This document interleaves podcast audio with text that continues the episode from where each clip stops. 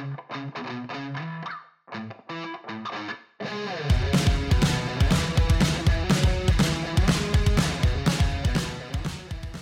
up, guys? Welcome back to another episode of the Manny's Infinite Podcast. It's me, Manny, here as always. And then also here with my buddy, my pal, it's Nick. Hi, Nuck.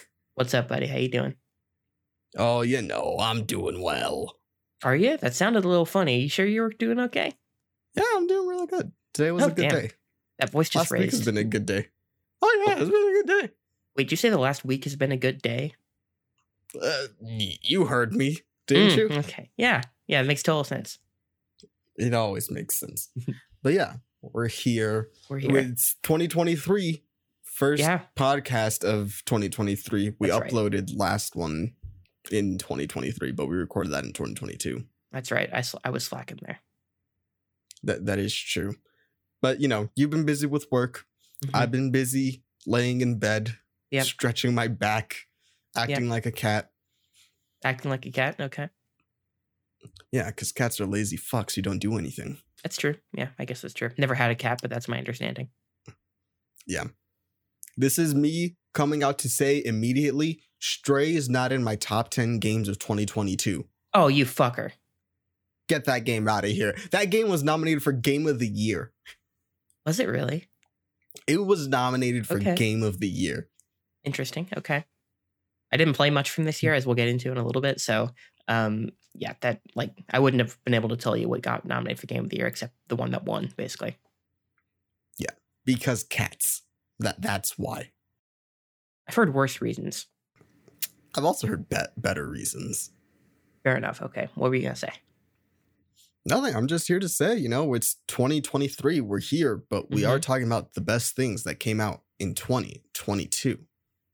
We are. Where do you want to start?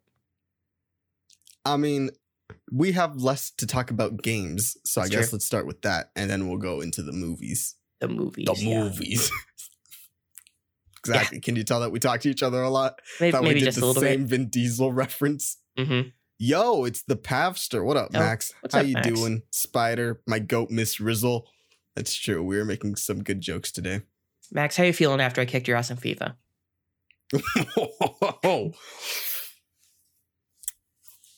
Manny wasn't ready for that. Count me out of this one. I want nothing to Oh, do sorry, with this Max. one. Let me just. I didn't mean to make him leave. I'm sorry. Oh, Manny's not coming back. You handle that is. one by yourself. Hi. Here. I gotta talk shit when Uh, I can. Yeah. FIFA is also not in my top 10 games of 2022 list. It might actually be for me just by default. I think it is. I know. But yeah, I guess we'll start with the games. You have less than I do. So uh I guess you can start first. Okay, Max says what happened was he was playing injured. Uh, you didn't you didn't Mhm. say that on the night. That's that's interesting. You didn't mention that back then. Yeah, next time we'll play again. We'll see how it goes. Uh, so you're asking me what what my faves were from last year? Yes. Okay, so for most of the year, I had one answer, and it was just kind of by default because I didn't buy too many games last year, and um, most of them I thought the ones I did buy I thought were decent, like pretty good. Like I won't mention all of them because I think a couple of them are probably going to make your list, so I will uh, avoid mentioning them. But uh, one that I really did enjoy, probably my favorite Nintendo game of the year, was Kirby and the Forgotten Land, uh, which came out Mhm. I think in March, and I played uh, I played actually quite a bit of the post game for it, and I enjoyed I enjoyed it pretty much all the way through, and I played more than I would play of a normal games post game, which I think is a good compliment. I just enjoyed the, the gameplay. It didn't feel too grindy going back and going through the levels again. And it was just cute, fun, well designed. And for the 10, 15 hours I played of it, whatever it was, I had a blast. So that was my game of the year for most of the year, basically until right after Christmas when I played something new. Oh, Kirby, Kirby and the oh. Forgotten Land. Kirby and the Forgotten Land. That is indeed on my list. So we'll get to that. Oh, is it? Okay. Okay. We'll get to Yeah. Um, yeah, I guess FIFA, like we said, um, I've been playing a lot of FIFA and of FIFA 23 to be precise, and I do enjoy it a lot. It's a sports sim, so like I'm not, I wouldn't call it a game of the year or anything, but I do enjoy and get addicted to FIFA. I'll play many, many games in a day of FIFA. So honorable, honorable mention to FIFA, which this is the last FIFA game with that branding, I believe, was was what I've heard. So, Yes. Next is I think like EA Sports, EA something like that. Like Yeah, very- very generic. Sports club, I think is what it is. But yeah, yeah. yeah. Yeah, so this is the last FIFA officially, so for whatever that's worth. But it'll be the same game when it comes out next year or this year, Yes, whatever. will. So honorable mention to that. So I guess it's time for my actual game of the year now because in terms of Game other the stuff, year. yeah, in terms of other stuff I bought, there was some good stuff, but nothing I outright loved and that I feel too passionately about. So my game of the year is a game that I am probably still not even halfway through in terms of what I can do in the game. It's one I've put 35 hours in in the last few weeks, like three weeks, I think now, uh, which is Mhm. Elden Ring, which a couple episodes ago we talked about. Um, and I had not played. I think I said that I was hoping to get it soon, which I finally did. That was a Christmas gift. And took a while for me to fully get into the game. The difficulty at the very beginning, as everyone knows, is pretty extreme. Um, but once I sort of found my way and figured everything out, and then I started just running around the open world and leveling up as much as possible, it made it much more enjoyable for me. And I'm just enjoying exploring the world. It doesn't feel super grindy. Uh, I'm doing a lot of the same areas over and over again to to level up and everything like that. But it doesn't feel like a grind because I'll constantly have new stuff to approach different encounters with. Some of them will be easier than before. Like that's obviously part of the rewarding part of everything. So that's fun. And I still have a lot of the actual main story stuff to go, but I've just been enjoying for the last 20 plus hours of gameplay, just going around doing whatever. And I'm really digging Elden Ring. And I'll have more to say about it probably in the next episode or the one after that, however long it takes for me to actually beat the main game. But I played 35 hours so far and I'm digging it much more than I feared I might. That's good to hear. I have played. Sorry. As you were saying that, I read a message from Max that said, Manny, blink. so I guess I was just staring at the camera for long. Apparently you were, yeah, Uh, looking right into my soul. Um, But yeah, I'm glad that you're enjoying Elden Ring. I know that that's one that both you and me were like, I would be excited for this if it wasn't a FromSoft game, but glad that you're enjoying it. Yeah, you told me like a year ago before it came out. I think probably in our best of episode last year, when we were looking forward to what was coming out Mm. in 2022. That's true. I think I think that's when you mentioned it, and you're like, yeah, it's basically like a Dark Souls game, and everything I'd heard about Dark Souls had like totally thrown me off and made me not want to play them. And maybe we'll see how I feel if I ever decide to go play those games. But this has the right amount of open world stuff and like that difficult but rewarding gameplay and the boss battles and everything like that. Like it's it's still my kind of game, which I feared it might not be, and it's a pleasant surprise in that regard for sure. Well, that is great to hear. I love hearing people enjoy games. I love the people. He loves the people. All right. I have Yeah. my 10 games of the year. You got ten? Oh some man, some some will be surprising. Others will not. others will definitely not. Yes. So coming in at number 10, we have Power Washing Simulator. Oh, let's go. What a fun, what a fun, enjoyable game. Totally relaxing. Like you just go, you're cleaning stuff off, you put on a podcast or a song or like an album or something like that. You have us in the background while you're playing it. It's so good. It's so fun and enjoyable. Some things get really annoying, like maybe there's a single bolt that you need to Yep. clean off. and you have no idea where it is. Yeah. But other than that, it's just a really fun, chill game that I like to play every now and then. Yeah, I I loved the time I had with that one. That one got me through my move when I was moving over this summer. That was the game that I was into at that time. So I would just very casually play that when I was exhausted from putting everything into place and just play it for an hour or two and take my mind off everything. So it has a special Yeah. place in my heart because of that. And didn't we learn today that we're getting DLC for that game now? Yeah, a free Lara Croft Manor Oh, DLC free? is coming to the game. Let's yeah, it's free. I thought I thought it was going to be paid, and I'm like, well, guess I'm not getting that. So I guess I found my reason to get back into the game if that's free. Nah, it's it's a free DLC, I believe. Let's go. Coming in at number nine, Kirby and the Forgotten Land. Hey, Now, Nick is going to say, How can you put this at number nine if you haven't beat it? That is true. I haven't beat it. But you know what? It's just such a fun, cute game that I love to turn on my Switch, play a couple levels of, and just have a nice time. And that's really all that I care about when I'm playing a game. These aren't the best games of the year, these are my personal favorites or the ones that I like the most.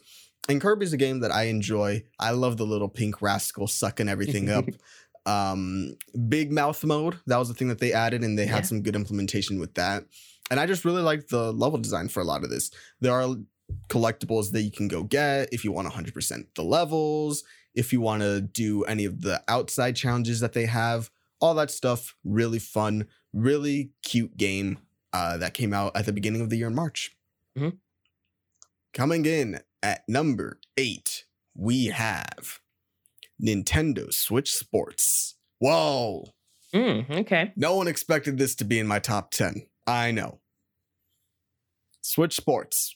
What a fun game. I play this only at my friend's house because he has it and I don't because I have a Switch Lite so I can't get use out of it. Sad. But Switch Sports, such a fun party game, which I enjoy. I think it's perfect for if you have friends over, you're cooking food, you want to play something in the meantime, load up some bowling, some volleyball, some badminton, whatever, and you have fun for the amount of time that's there. Obviously, it's a half baked game that should have way more content than it does. Uh, they just added golf to it in December, I think. yeah. So obviously, there's things that should be it. there. Yeah, there are things that should be there, and I don't love the whole like, oh, you have to play online to get more cosmetics and stuff. But hmm I, I don't play that. I'm here to play with friends and whoop their ass in bowling and volleyball. Mhm. So that is why it comes in at number eight. Yeah. Harley said he forgot that came out this year. I also did, but it wouldn't have made like any list for me. Like I played, I think 10 to 15 hours of it. I enjoyed a lot when I go in. I played the golf a couple weeks ago and I enjoyed it. But yeah, it's just like it's a casual enough game that it's not going to be near the top of any list for me. I didn't get that much out of it in terms of like calling it a game of the year or anything. But I do enjoy my time when I go to it. Not as much as like Wii Sports, but I think Wii Sports is just perfect, so perfect for what it is that it's hard for this to actually match up to that. Yeah, yeah.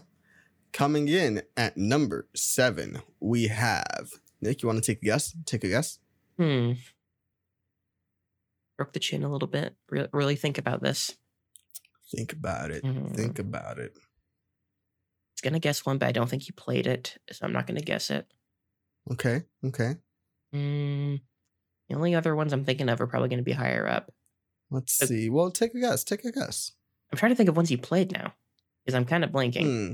You put me on the spot, and I'll forget everything that ever happened in my life. So The answer is Tiny Tina's Wonderlands coming Yep. in at number seven. I would not have remembered. It's a fun that. game, good shooter. Uh, didn't stick with me as long as I wanted it to, but I did like the improvements they made to combat with adding spells, a melee tree. I thought the whole environment of a D&D world was really cool and fun to explore. They have said that they are going to continue uh, with the whole like Wonderlands theme, so I'm curious to see what they do with two. But for the price I paid, you're getting a lot of good content. You're getting a lot of guns. I mean, Borderlands is known for that.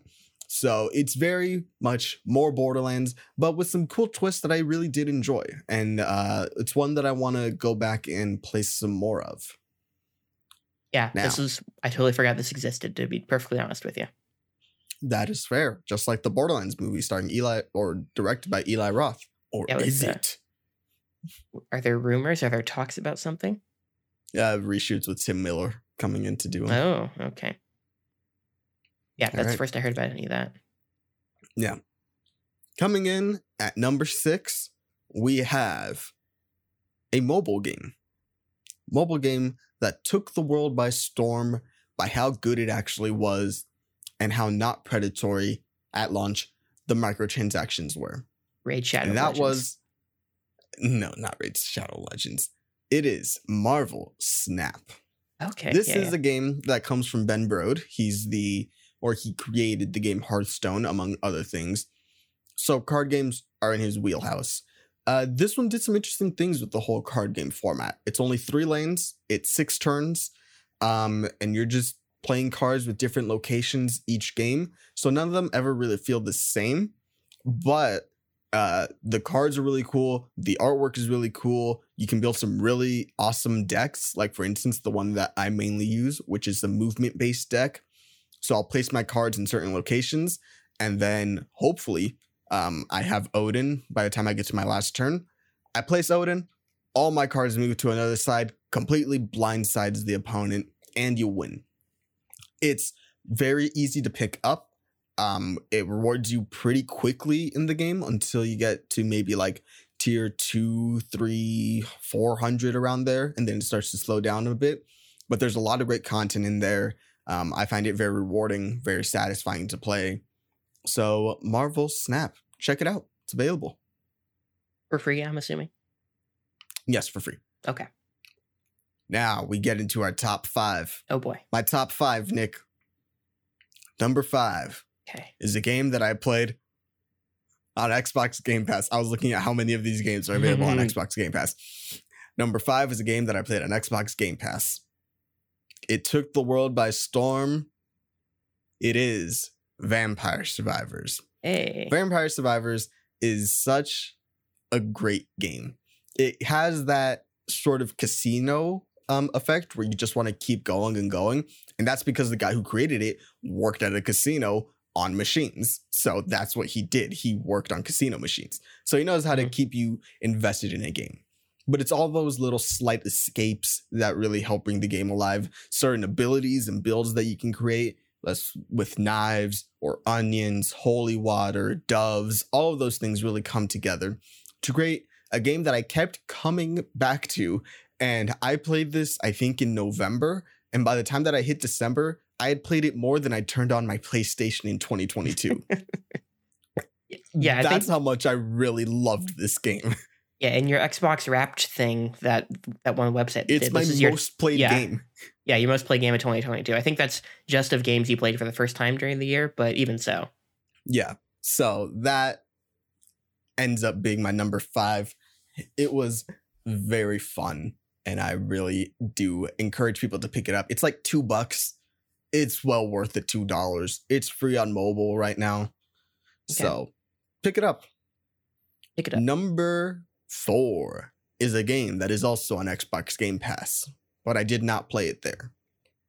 It's a game that I waited many Mhm. years to play. Here we go. Lego Star Wars the com- not not the complete saga the Skywalker, Skywalker saga.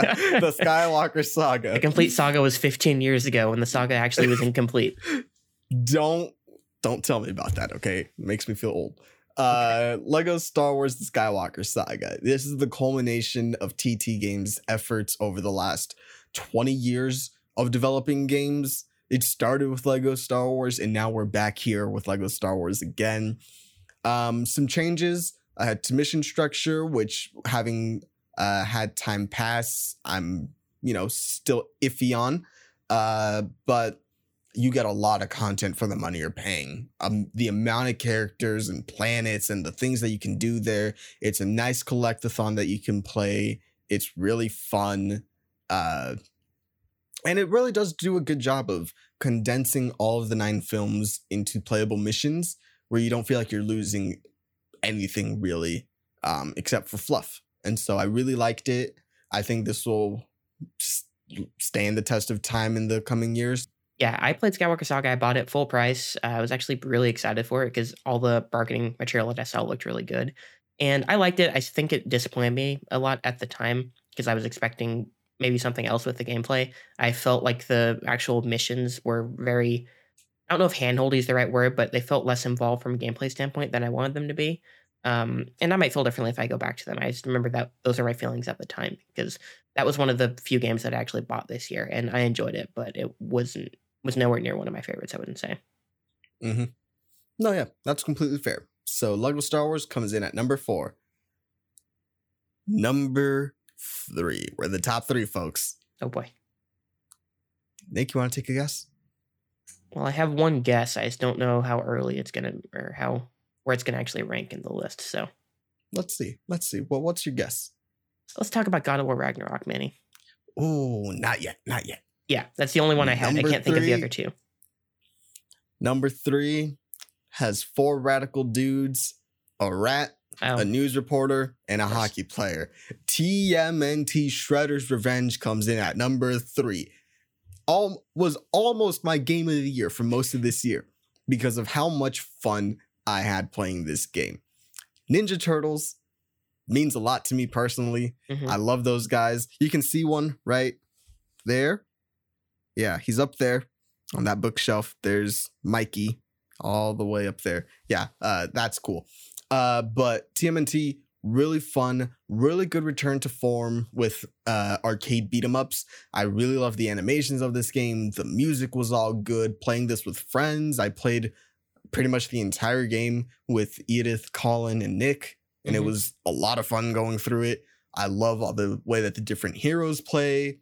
Mission structure was good, except for one mission which I never want to play again in my life. in my life. But other than that, TMNT, Shredder's Revenge, a great game. I hope we get another game from this developer because they really knocked it out of the park. And I really loved it. So Team TMNT, Shredder's Revenge. yeah, I had fun for the couple hours that we played that game.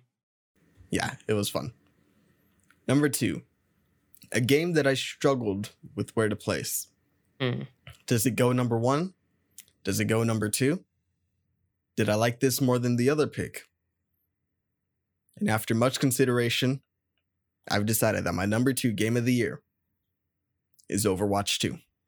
Oh yeah, that. This game means so much to me. I love the Overwatch franchise. I love the time that I played with them in 2016, playing with friends, doing comp, playing all the seasonal events. I made a whole video on it. I love this game and this franchise. Overwatch 2. I still love this game. I'm really glad that there was a nice resurgence to it, that they came back with more content. Um, the issues are that there's not as much content as I would want for it to be number one. Uh, monetization at times can feel really scummy, but it is what it is. It's a modern day game uh, published by Activision Blizzard, so that's what it's gonna be. So that's why it's number two.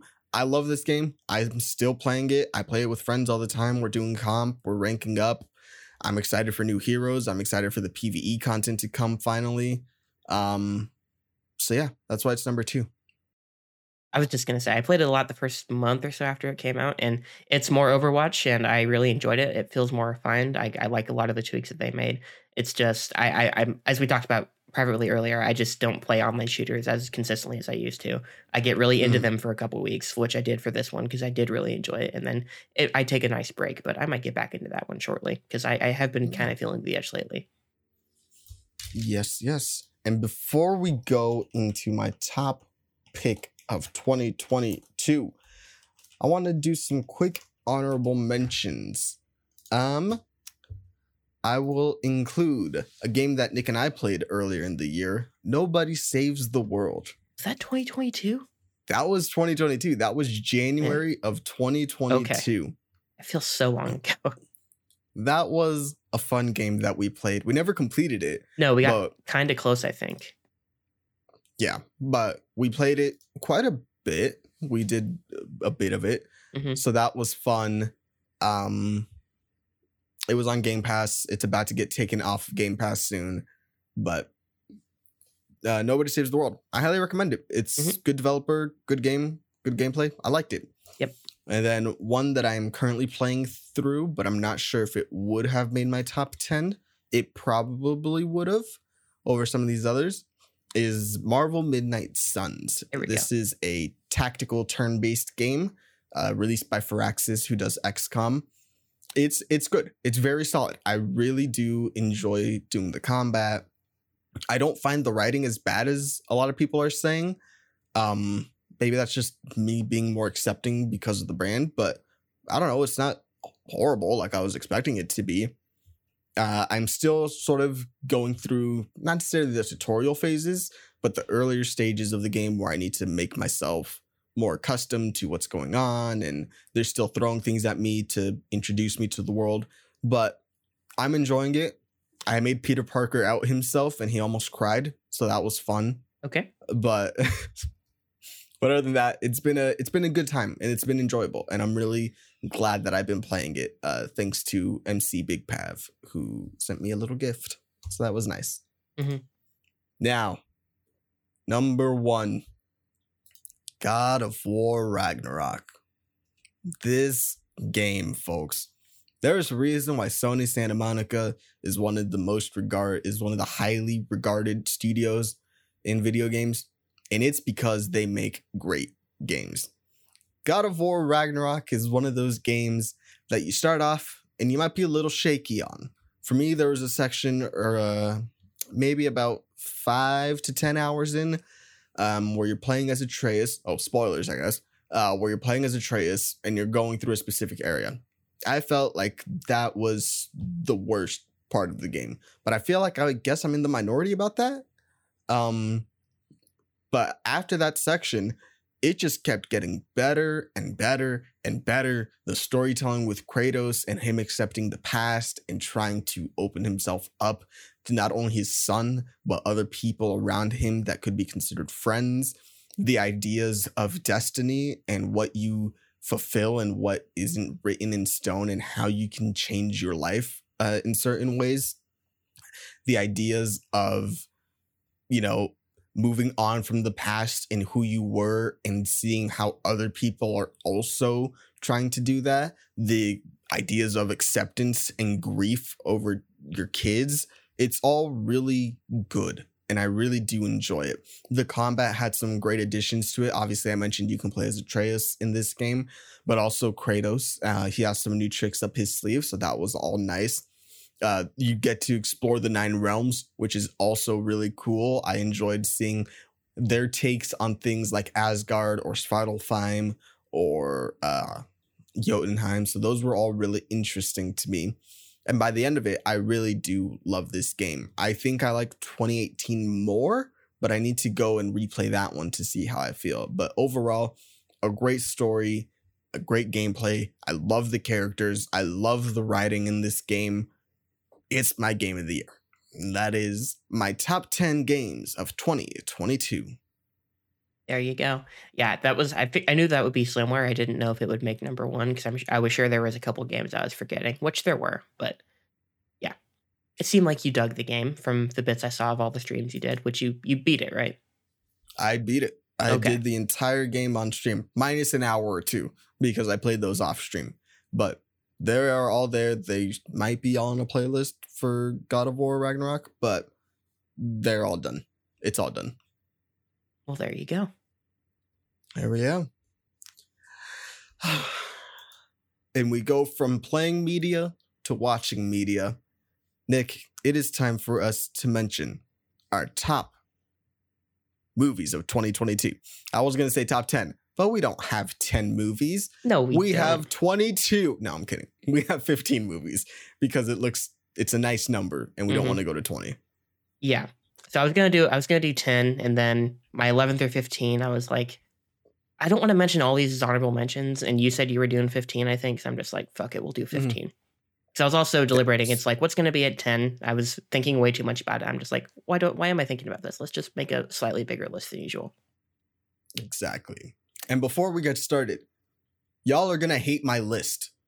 I know. These are my 15 movies that I enjoyed most. That does not mean that I think they are the best movies. That does not mean that I think they were the best crafted movies. Like, these are just movies that I enjoyed the most, that I thought about the most, that I wanted to discuss the most in 2022. Yeah, you guys know me. So, uh, you know if you're going to be annoyed by my picks here in just a second. So, so I think we'll do 15 to 11. Then, so I think we'll go 15, 11, 15, 11.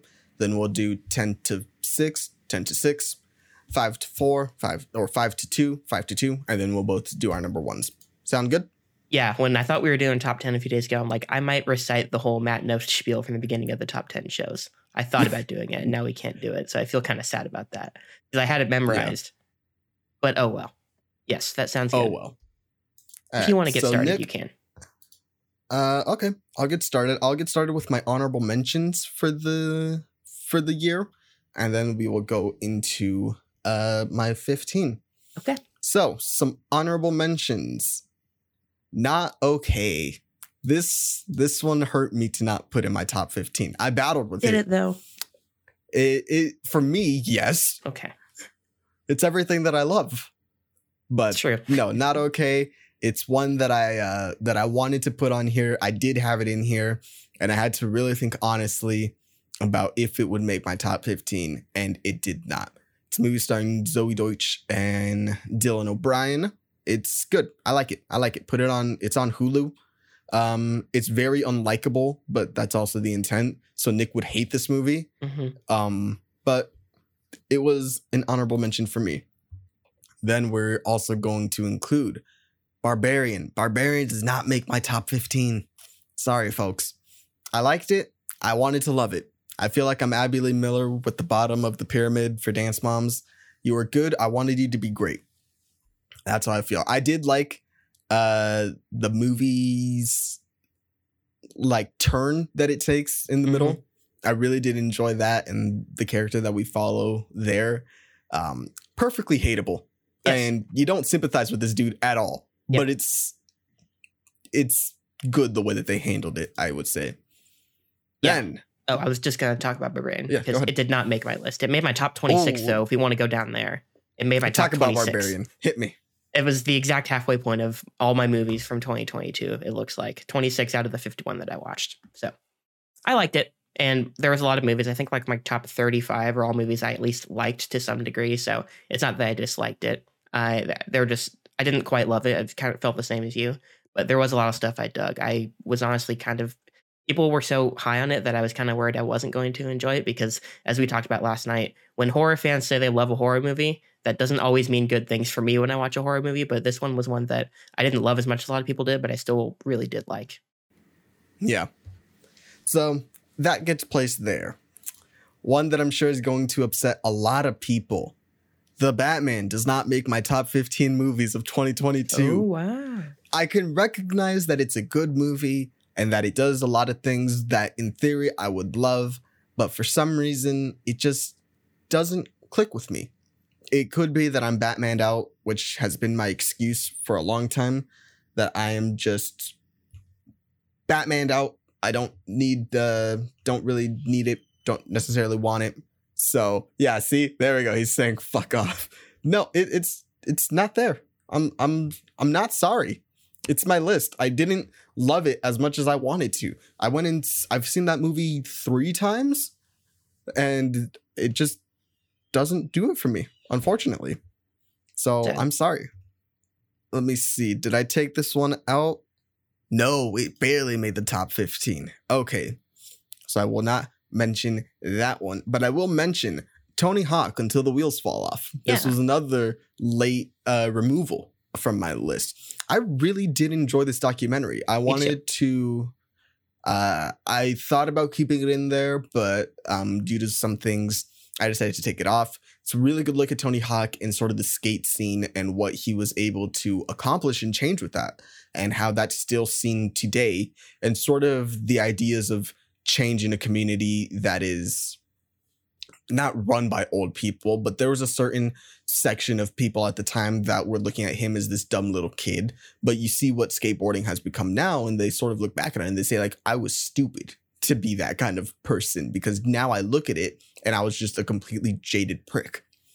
Uh, but it delves into some really interesting things about why people skate and ultimately why we continue to do things that we love, even if we're past our prime or if we're getting older, if something happens to us. There's something that will always stick with us about the things that we love. And I Mhm. found that really interesting in this documentary.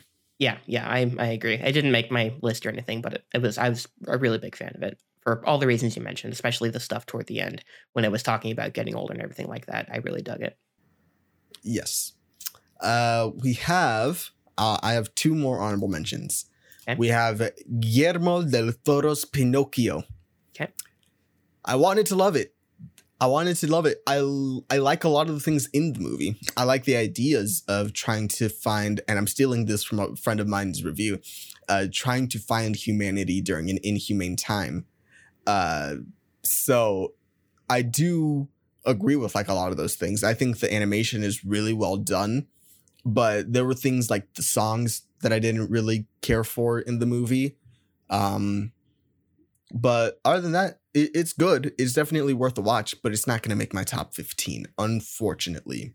Yeah, that was uh, I think it's 17 for me. That was a tough cut. Um, I liked it. I thought it was uh, definitely decent most of the way, and then uh, by the end, it really won me over. So I ended up having a Mm. more positive feeling about it overall than I actually had watching it a lot of the way, but I definitely thought it was solid pretty much the whole way through. The songs are whatever, but they a lot of people really hated the songs and they didn't really bother me too heavily. Like they were just kind of there. They didn't do anything positive or negative for me. Um, but yeah, I enjoyed it overall. It just didn't quite make my 15. Exactly.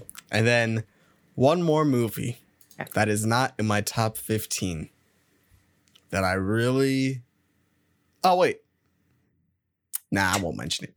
One more movie that's not in my top 15 that I have wrestled with since I have seen it is Babylon. I this movie was never going to be my top 15, but I wanted to mention it because I do feel like there are things of quality in that movie that people should go see.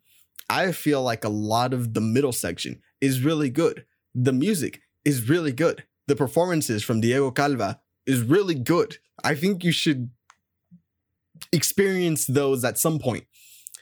But it doesn't come together for me fully the way that I want to. And for that reason, I'm out.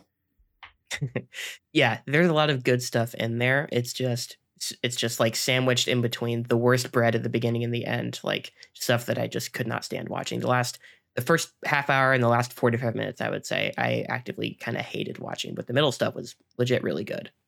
Like a lot of it was. Yeah. I think I think I said when we were talking about it, like a lot of even in the middle, there were a lot of scenes I really liked that just went like one step too far to the point where like, I got the point. You didn't need to do this extra thing, and now it, now I'm ending the scene on a sour note when I was loving it beforehand. had a lot of stuff like that, but it from everything I heard about it, people calling it a shit show before I saw it. I liked it more than that, and I gave it a decent yeah. rating overall. But I can't say I'm a fan of the movie necessarily. Yeah, I, I, yeah, that's how I feel about it. I don't think it's a shit show like a lot of people do, but I don't love it as much as I want. Well, in the the, the opening scene is kind of a shit show. See yeah. what it did there? See what it did there? Yeah. Also, Turning Red is not on my list. Okay, going into my number 15 movie, we have Jackass Forever. I was surprised this made my top 15. I really was. But I did really enjoy it. I like Poopsie. I enjoyed His name is jackassery. Not Poopies. Poopies. Poopsie. uh, poopies. I really, uh, I just, I just need to name someone. Uh, poopies, but I, uh, I, poopsie daisy. um, but it's good. It's a fun little movie with a bunch of friends that are doing dumb stuff uh, that get into bad antics and end up hurting themselves for most of the movie. So that is my number 15. Then number 14 is Sonic the Hedgehog 2. I, I, I had it higher originally, but I needed okay. to reflect. And I believe that Sonic the Hedgehog 2 is uh, it's very good. It's very fun. So Last of Us suck my dick. You did not break the video game curse it's been broken for many years, and Sonic 2 is one of the prime examples of this. So, Sonic, it's fun. It's got good characters, likable energy. I, it's a fun movie to put on and watch, or maybe have on the background. And I say that like not as an insult. It's just really fun to watch, and I enjoy watching it. Yeah, it, I didn't didn't make my list. It's too like it's two hours. It's a little bloated. It doesn't really drag for me, but there's uh, yeah, there's there's some stuff in there you could easily cut out and make it better overall. But even the stuff that I thought would be terrible going in actually pleasantly surprised me. All the stuff on Hawaii I thought would be awful, and it was kind of charming at the end of the day, which definitely mm-hmm. surprised me. Um, yeah, it, nowhere near my list, but I had an enjoyable experience watching it that day. Yeah, Bobby's saying, "Wait, wait, wait, wait! I liked Sonic 2, but that overturning Red, unfortunately, yeah, I need to I need to rewatch both of them but my instinct is that I liked Sonic 2 more than I liked Turning Red. That that, that is that just did not happen with me. I want to make that clear. Okay. Going on to number 13. We have and this one's going to get me a lot of heat. It's going to get me a lot of heat. Uh, RRR is number 13 on my list. It's three hours long. At times I could feel it but it's just a story. Damn it, I messed up the joke. Aw. I was gonna make a whole joke about how Bros was my number 13 movie of the year, and then like go along with it until people are like Bros, and I'm like, yeah. Oh wait, sorry, sorry, sorry. It's more known as RRR. Mhm. But yeah, RRR. It's number 13. It's fun. It's got really great set pieces, really great energy. I really do applaud them for that. Um, just for me, it was it was just a little bit too long. Uh, but it never like significantly slowed down. I was still engaged for for almost all of it. And the moral of the story is that no matter how cute she is, a white girl will break your heart. yeah, we'll talk about this a little bit more later. Yes. Going on to number 12. I believe the only superhero movie on my list is Black Panther Wakanda Forever. Okay. This was a movie that meant a lot to me and it meant a lot to my mother and it meant a lot to a lot of people. I think the way that they handled Chadwick Chadwick's passing is done really tastefully. I think that first scene with Shuri is very good. I just love how you get right into it. They don't hide anything. They address it immediately. I really do appreciate the character growth that they gave for Shuri um, throughout the movie. I think overall, I do like the action in the first one a little bit more, but I think this one does some really great stuff with the Talokans and with Namor. Uh, he was really cool. I love that they took Mesoamerican, uh, like Meso Aztec uh, inspirations for it and for the character of Namor. He was really cool. I can't wait to see more of him. And by the end, it was an emotional ride that I do really appreciate uh, for just sort of how it came out, given how crazy the entire situation was, not only with him, but with COVID that went on and set having to be delayed. And given that they that it came out as good as it did, I really do have to applaud them. And it does get a lot of brownie points. I give it a lot of brownie points because of how well it handled the passing of Chadwick and how much they did honor him in it. So that is my number. I think that's 12 or 13. Not on my list. It's okay. I, it, I it starts off strong and loses me as it goes, but there's a lot of good stuff in there. That's what I've got to say. Yep. And then just outside the top 10, we have the Sandman's movie Hustle. I did Oh, not okay. think that I. Yeah, that is number 11 on my list. The Sandman, we know he's done good dramatic roles. We know he's very funny. But the movie Hustle is a good combination of both. He plays a basketball scout who wants to be a coach, and he scouts this person over in, I believe, Spain, uh, played by so. Juancho. Mhm. Um, and he brings him over and he starts to train him, and it's like a Rocky movie essentially, where the whole goal is to get this player uh, into the combine, combine, right? Compound. Um, I don't remember the exact details. He's trying to get him into one the of league. those. Yeah. Yeah, but he's trying to get him into the league and to help him succeed. I think the movie has a lot of heart. These are the kinds of movies that I like from Sandman when you can tell that it's something he wants to do genuinely, that he has a lot of love for, and he loves basketball. He loves the players, they Mhm. love him, and it's They very love him, clear yeah. that all comes throughout this movie. I feel like it does a really good like promotional piece for basketball, I would say, because I don't like sports, but for some reason I love sports movies. Um, but it's really good. I think Sandman's good in it. Uh, the entire cast, Juancho was actually really good in it as well. I was not aware of him before this, um, but it was a very enjoy- enjoyable movie, and I recommend it. It's on uh, Netflix. Yep, that did not make my list, but I enjoyed it a lot. I'm a big Sandler guy. Um, like when he's doing when he's doing good stuff, he can be excellent. And this is one where, like you said, he's somewhere in between his comedic and like dramatic self. And to me, that's just him playing a human. Like this feels more human than a lot of his characters have been. Um, and that's a big plus for me. It just feels like a guy in like in the real world, and I appreciated that. And the whole movie was just charming. It's a little too long, but it's really charming overall. Yeah. Okay, so is it my turn now? It is your turn. Okay. Um yeah, so basically my 15 through 11 are going to be the stuff I was going to mention as honorable mentions. So, not going to have any honorable mentions like he did. So, starting at number 15, we've got Tar, uh, which I watched a couple months ago. Um, it's been a great meme movie ever since, surprisingly so. I was not expecting the meme community for this movie to be as active as it has been. Uh, but so that's been fun. But the movie itself, I did really enjoy. It's 240, I think. It's it I feel the length of it, especially as it gets toward the end. Um, but Cate Blanchett is fantastic in it. There's a lot of good stuff happening. I think it's a little clumsy in parts when it's trying to address like current social events and everything like that. Um, but at its core, it's it's got some great performances and it does tackle a lot of that stuff really effectively. There's just some little stuff that I don't care for, but all in all, it, I think Char is great and it's bolstered by that performance. It's less of like you know you see those movies that come out every year every year or two where it's clearly just a vehicle for that actor to get an oscar i don't think this is quite that for cate blanchett because i think the movie itself does rise above that it's not say like judy from a couple years ago where it was just renee zellweger getting her oscar for that and the movie itself was apparently just okay by all accounts basically it's this felt like more than that and i appreciated it and I don't know if I'll watch it again. I, th- I want to, but it'll probably be a while before I do, just because it's a lot of movie. But I'm a big fan.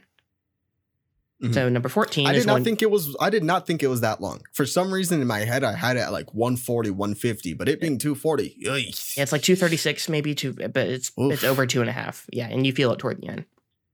God, yeah, no thanks. Yeah. So number 14 is one you mentioned, which is Jackass Forever. Uh, this was in my top 10 for a lot of the year, and then a lot of the scripted movies I sort of ended up putting above it when I was actually formulating the final list. But all in all, it's a blast. Like I love the Jackass movies. I find everybody in that cast to be likable, and all the new people they added for this movie were all likable. They were all good additions. So I enjoyed everybody. I enjoyed their banter and all the jokes about the fact that they're getting old and everything like that. It all worked for me. Like if you like Jackass, this is more of the same, and it's got just as much heart as these movies have always had to them. So, if it, it, like like I'm surprised that you actually put in your top 15 because you weren't a huge fan of the other ones, as I recall. But I wasn't a fan of the first one, and that was the Okay, only other one. one that I had seen. So the Okay. first one I didn't really care for. So I was Okay. like, really? And then I saw four, and I was like, okay, this is good. I like Yeah. this. yeah, it's it's wholesome in its own way. I think is is a good term to describe an R-rated movie with a lot of dicks that are that are getting smushed and everything like that. But like they all just love each other so much that it's genuinely heartwarming to see, even as they're destroying themselves for entertainment. So I enjoy the Jackass movies, and Jackass Forever was a blast. Number thirteen. Oh, wh- what's Oh, happening on hold Twitch? Hold there? on. I believe that is a raid from Edith. Edith, Edith's thank you for the raid with 10 viewers. 10 Thank viewers. you. Hope you guys all enjoyed Edith's stream playing Animal Crossing hard mode. Thank you for joining. We're doing our top 10, 15 movies of 2022. So stick around uh, and see if any of your favorites show up in our list. Okay, so number 13, a movie that I watched a second time and liked much more the second time. N- Didn't quite make my top 10, folks. I'm sorry, but Nope is number 13. I, I legit liked it considerably more the second time I watched it. I still have a lot of little issues with it that kind of bug me throughout the movie. There's a couple characters I don't care for. The side characters, along with our main two in the third act, I don't necessarily care for either of those two characters that much, and they kind of drag the movie down for me. But the movie as a whole, with the perspective and the knowledge of what it was going back into it a second time, I appreciate it a lot more. And I'm a big fan of it. It just didn't quite make the top 10, even though it made the top 15. So I'm still a big fan, folks. I want to make that clear. Yes, he did. Yeah, I was surprised it made his 15. I genuinely am. I did not think that it would, but here we are. There you go. Okay, so number 12 is one that I know for a fact you have not seen, which is Crimes of the Future, unless you've been keeping a huge secret from me this whole time. Um, No, no, yeah. you can talk about this one. Okay. I don't have a ton to say. This is one I meant to rewatch just to see where I would rank it because when I saw it in theaters, I liked it and I was liking it more as it went on. But the more I thought about it afterward, and even in the months since then, I just like it more and more. So I've only seen it the one time when I think I gave it like a 3.5, but I'm ranking this above a lot of movies that I've rated higher now just because thinking back on it, there's a lot of stuff that I really appreciate about it. All the main performances are great. Viggo Mortensen's great. Léa Seydoux is great. Kristen Stewart is great doing her weirdest performance ever. Um, she's got some very funny scenes, uh, but yeah, as as a whole, it wasn't as body horror-y as I thought it might be because I do get turned off a little bit by, by body horror in movies, and Cronenberg's obviously known for that. And I'd heard like it's about surgery, so I expected a lot of that. It's not really that. It's the new sex. it's the new sex. Yeah, I don't know if you've don't know if you guys have heard this. Um, yeah, it's not as graphic and gory as I thought it might be. It's got some stuff like that, but it didn't make me squeamish or anything. So the stuff I feared going in wasn't really a negative for me, and I think that helped the movie as a whole. But at its core, it's got really good themes, and it's just a very enjoyable movie for me. It's Cronenberg's a guy that I have become a fan of now, and this is the first movie that I saw from him. So props to him for that. Number 11, this was one that I rewatched a couple weeks ago to see if it would stay in my top 10, and it just barely got knocked out. Uh, the one that Manny omitted, which is The Batman. Uh, this is my third Mm. time seeing it, like I said, and first first time I saw it, I really didn't care for the third act. That was what dragged it down for me. I I was loving it for the first two hours, I guess you could say, um, and then the third act really bothered me, and it didn't bother me as much the second time. Watching it again this time, it kind of went back to bother me the way it did because I think the movie is moving along really well. I don't feel like it drags for how long it is, and then basically as soon as uh, it's been a year, can we say? As soon as Riddler Yes, gets captured, as soon as Riddler gets captured, the movie, yeah, yeah. I don't hate that scene as much as I did. I had it all planned Yeah. out. He's still going. Okay. You done? Yeah, I'm done. Okay. Yeah, that scene really bothered me the first time. That scene itself doesn't bother me as much this time. The last scene with him, with the other character, that still sucks. I Ugh. wish it weren't in the movie. You can cut that scene out. See, Yeah. it's stuff like that. Yeah. Sorry. Go ahead. Yeah, but I feel like that stuff isn't pervasive throughout the entire movie. Like that No, particular scene is an isolated thing. I've got stuff I don't care for throughout, like little things peppered in throughout this movie. But I like the vibe of this movie. I love the way it's shot. Like it captures Gotham in a way that I do really enjoy. Um, I just love Mhm. the aesthetic of it, and that goes a long way with me. And I'm a fan of Pattinson. I'm, I mean, this seems like something they'll make a sequel for, even though with everything happening over at DC, no one really knows. But this seems like, assuming we get more of this, I will be looking forward to that. So, it made my number, it made my number eleven overall. Not quite top ten material, but it's very good to me. Speaking of DC, I forgot I didn't even put Black Adam in my letterboxd at all. You never like logged it. yeah, I never logged it. I've seen it. I Okay. never saw it, but uh, I mean, I never logged it. But all right, all right. Did it so now heart? I will do. No, it does not get a heart. now we get into the top uh 10 through 6 coming Go in ahead. at number 10 is a movie starring colin farrell that's right folks after yang has made my top 10 of 2022 no i'm kidding it's the banshees of inisherin there we go. Go ahead. Yes, Banshees of Inisherin has made my top 10. When I talked about it last, I had not seen the complete movie, but I feel like my thoughts are still the same for the most part. I feel like this is a very likable cast. I feel like it's a very likable script. I think it's I think Colin Farrell is really fun in it given everything that's going on, but that's not to take away from many of the serious moments that are in the movie, talking about death, um sort of what you plan to do with your last days on earth, the people you want to be surrounded by, on top, like outside of just the things that are dark that happen throughout the movie. Mhm. I think it's a very bitter ending, but I think it's a very effective one. And sort of going through the movies uh, throughout the year, this was one that I did really enjoy by the end of it. Yeah. We'll talk about it more in a little bit. Yes, yes, yes. I apologize for the next three that are about to happen. Oh boy. I did not mean for it to be this way, but it just was. Okay. Coming in at number nine, we have X. This Okay. is, for some reason, a horror movie that I really did enjoy this year. I think it has a really uh, interesting sort of backdrop about 70s porno. And uh, they have a lot of good religious like undertones throughout it. And I haven't been able to go see Pearl yet, so I don't know uh, what they do with that going forward. But I did really enjoy the cast was really good. I liked the script overall. I thought it had some good, uh, funny moments throughout. But uh, there were some great kills in this, and I, there's one kill at the very end of the movie that I still think about because when I saw it in the theater, I laughed out loud. It was very, uh, very funny. Yes, Pearl is way better. I haven't seen it yet, so I can't say. Uh, but when I saw it, I really did enjoy it, and it's one that has stuck with me since then. Coming in at number eight, we have Five Cream, Scream Five. Okay. What a fun movie. This is a movie that I have seen twice all the way through, and I've seen like bits and pieces throughout the year. Uh, this was the year that I went into Scream uh, for the first time. I've never seen any of them since then, but I really do enjoy this franchise. I think uh, Five Cream is a good sort of soft reboot continuation of everything. There's one thing that I still don't like about the movie. It's been a year. Can we say it? Can Can we address it? Uh, with enough time in advance where I'm just bantering right now, so you guys know we're about to spoil it. Yeah, go ahead. We're about to spoil something. All right. Uh Skeet Ulrich is back in like Oh, a yeah. ghost way throughout And the he's movie. de-aged. And I've yeah, and he's de-aged. And I really didn't feel like we needed that. If you wanted to have her be related to to Skeet, that's fine. But I just don't really feel like we needed to have him uh, show up in the way that he did throughout the movie.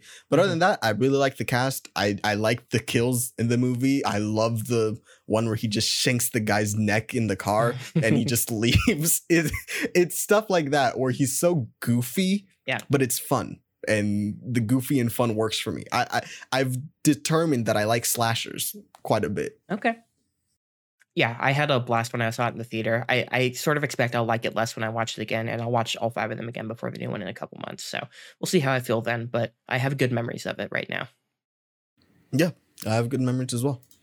And then coming in at number seven, we have dun dun dun, dun the Fallout. Now the reason why I apologize for the for Oh, the yeah, next yeah. three is because they all star Jenna Ortega. That was not the intention. She just had a really good year. Uh, but the Fallout is a movie that released on HBO Max, starring her and Maddie Ziegler. It goes through the events of a school shooting, so be aware that there is uh, I believe there is a trigger warning at the beginning of the movie, but this is also another trigger warning. Um, it will deal with the effects of a school shooting. I really did enjoy.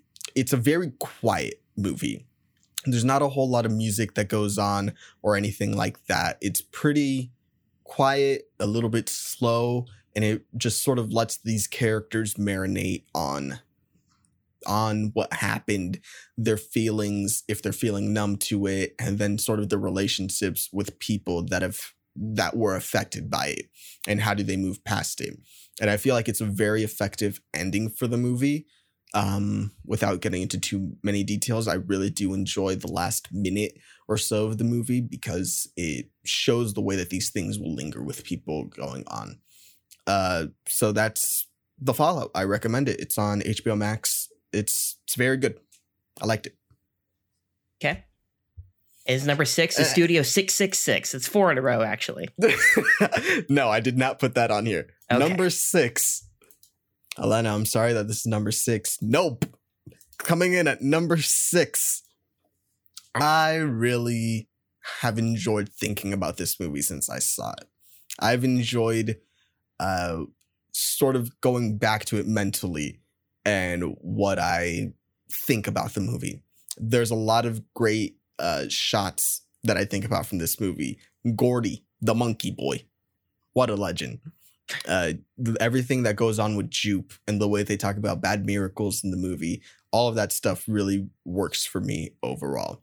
Uh, the cast, Daniel Kaluuya and Keke Palmer, and as I mentioned, Jupe, who is played by God, uh, Steven Yeun. He's really good in the movie as well. I thought they all killed it. And by the end, I think it's a very effective movie. I know some people don't like it as much. I think this is his second best movie. I still think Get Out is the best one.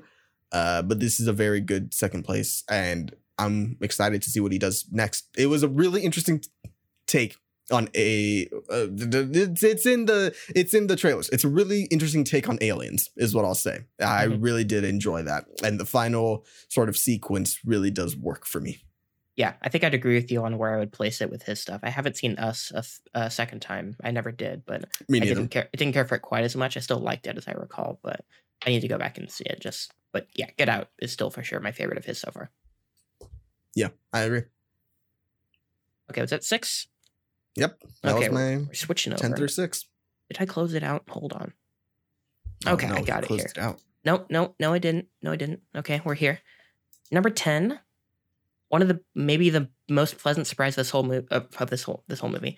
Number ten, the most pleasant surprise of the whole year for me. Yeah, stop it. I'm trying to talk. I'm trying to talk here. Okay. The most pleasant surprise of this year for me was Prey.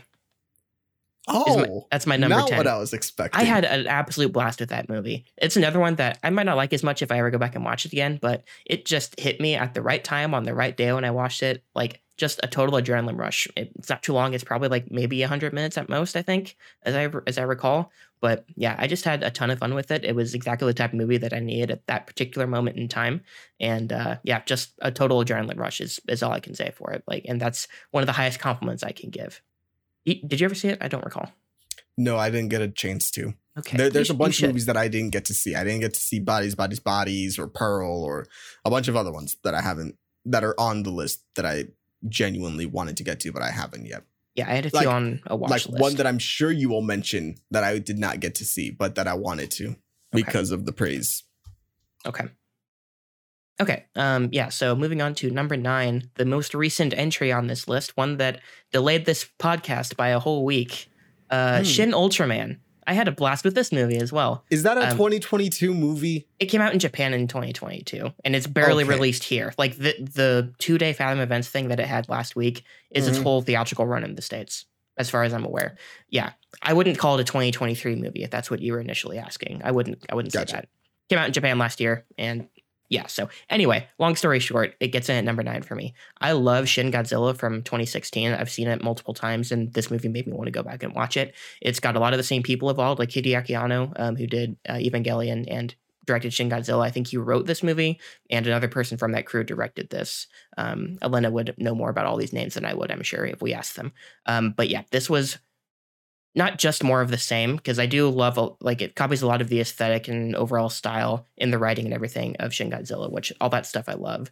And there's a lot of really interesting compositions in here, but um, it's also just a really fun movie. It's very episodic. It's basically got its own weird three act structure with basically three different villains that get introduced throughout the movie, and that threw me off for a while because I was like, oh, I guess I guess this isn't the main villain of the movie, but every part of this movie I found really enjoyable, and I liked all the characters and I liked all the banter, and there's some cool kaiju in this movie if that's your thing. Um, sort of how it starts is that he's fighting a lot of kaiju.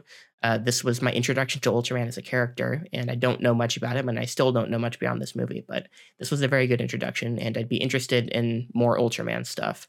And I want more of these Shin movies given to me. I had to wait way too long to get another one, and the next Godzilla movie is not a sequel to Shin Godzilla. It's gonna be something different, apparently. So I'm not getting another one of those for a while either. So give me more of this, whatever it is. I want more of it. One that I wanted to see but couldn't get around to because Well, it it was very- in theaters for a day, Two days. One was subbed two and one days, was but dubbed. one is yeah, Yeah. I'm not gonna do that. I got tickets for the dub showing like literally an hour before we were going to record last week. I think Kermon in our Discord said that he was going to see it that night because it was subbed and that the Thursday was dubbed. I'm like, yes, I'm seeing it tonight then because I can't do a dubbed live action movie. I can maybe do dubbed animation, but I cannot do dubbed live action. I just can't. Okay, number eight, I think is the one you were probably alluding to a second ago. Uh, Richard Linklater's Apollo 10 and a half. This is Not the one, one- I was thinking of. Oh, but okay. I'm not surprised. I fucking love this movie. It's like such a breeze to watch. It's not too long. The premise is pretty silly, but I love what they do with it. The actual main core premise of him going to space is only a minor part of this movie in terms of screen time. Um, but the stuff they do with it is pretty fun. I kind of like a lot of what it ultimately has to say, but at its core, he has a lot of uh, what I've heard people call like slice of life movies, just hangout movies, whatever you want to call them, where it's just kind of chronicling one period of someone's life. And in this case, it's growing up as a kid in Texas during the space race and everything. So it's just sort of talking about that specific point in time in the 60s, which is when when and where he grew up. So there's a lot of himself in here. Um, and I really did enjoy all that. I can another there's another one where I can feel all the heart in this movie throughout. And I went back and watched it again, and I loved it just as much. Jack Black is the narrator. He plays the older version of our main character who we see as a kid, and I love his performance. I love everybody in this movie, and it's just fun, like just a total breeze to watch. So I would recommend this to anybody. It's on Netflix if you are interested in. That's where it premiered. All right. I'm starting to think that the one that I'm thinking about won't be in your top 10. Oh, we'll see. We'll see. Maybe it's the next one. We'll see. Num- number seven, a foreign film that I saw a couple months ago. This is Decision to Leave. that's this the one I was alluding to the earlier. one he was one that I to. wanted to see. But but Yeah. that's not the one that I'm talking about with a surprise. Okay. Yeah, this is another one that I've slightly more complex feelings about, but all in all, I definitely really dug this movie. Um, at its core, it's like it's kind of it's got a lot of classic film noir elements, which I do love a lot of that. Um, it's got a great femme fatale character. It's got just a lot of interesting stuff going on. Uh, another movie that I just love the way it's shot and composed. And yeah, I've, I've forgotten a lot of the details just because it's got so much going on and so many moving parts and it moves so quickly. But this is one that I would love to watch again. It's more than just your regular procedural film noir movie, and I just was a huge fan of it. I don't have a ton to say because I do want to see it again, and there's a lot of details I've forgotten, but I would recommend it if you get the chance to see it. I do want to. I've been waiting Okay. to see. I might do that. What is it like a buck for Fubi or whatever for that month? Is it is it Tubi or Fubo?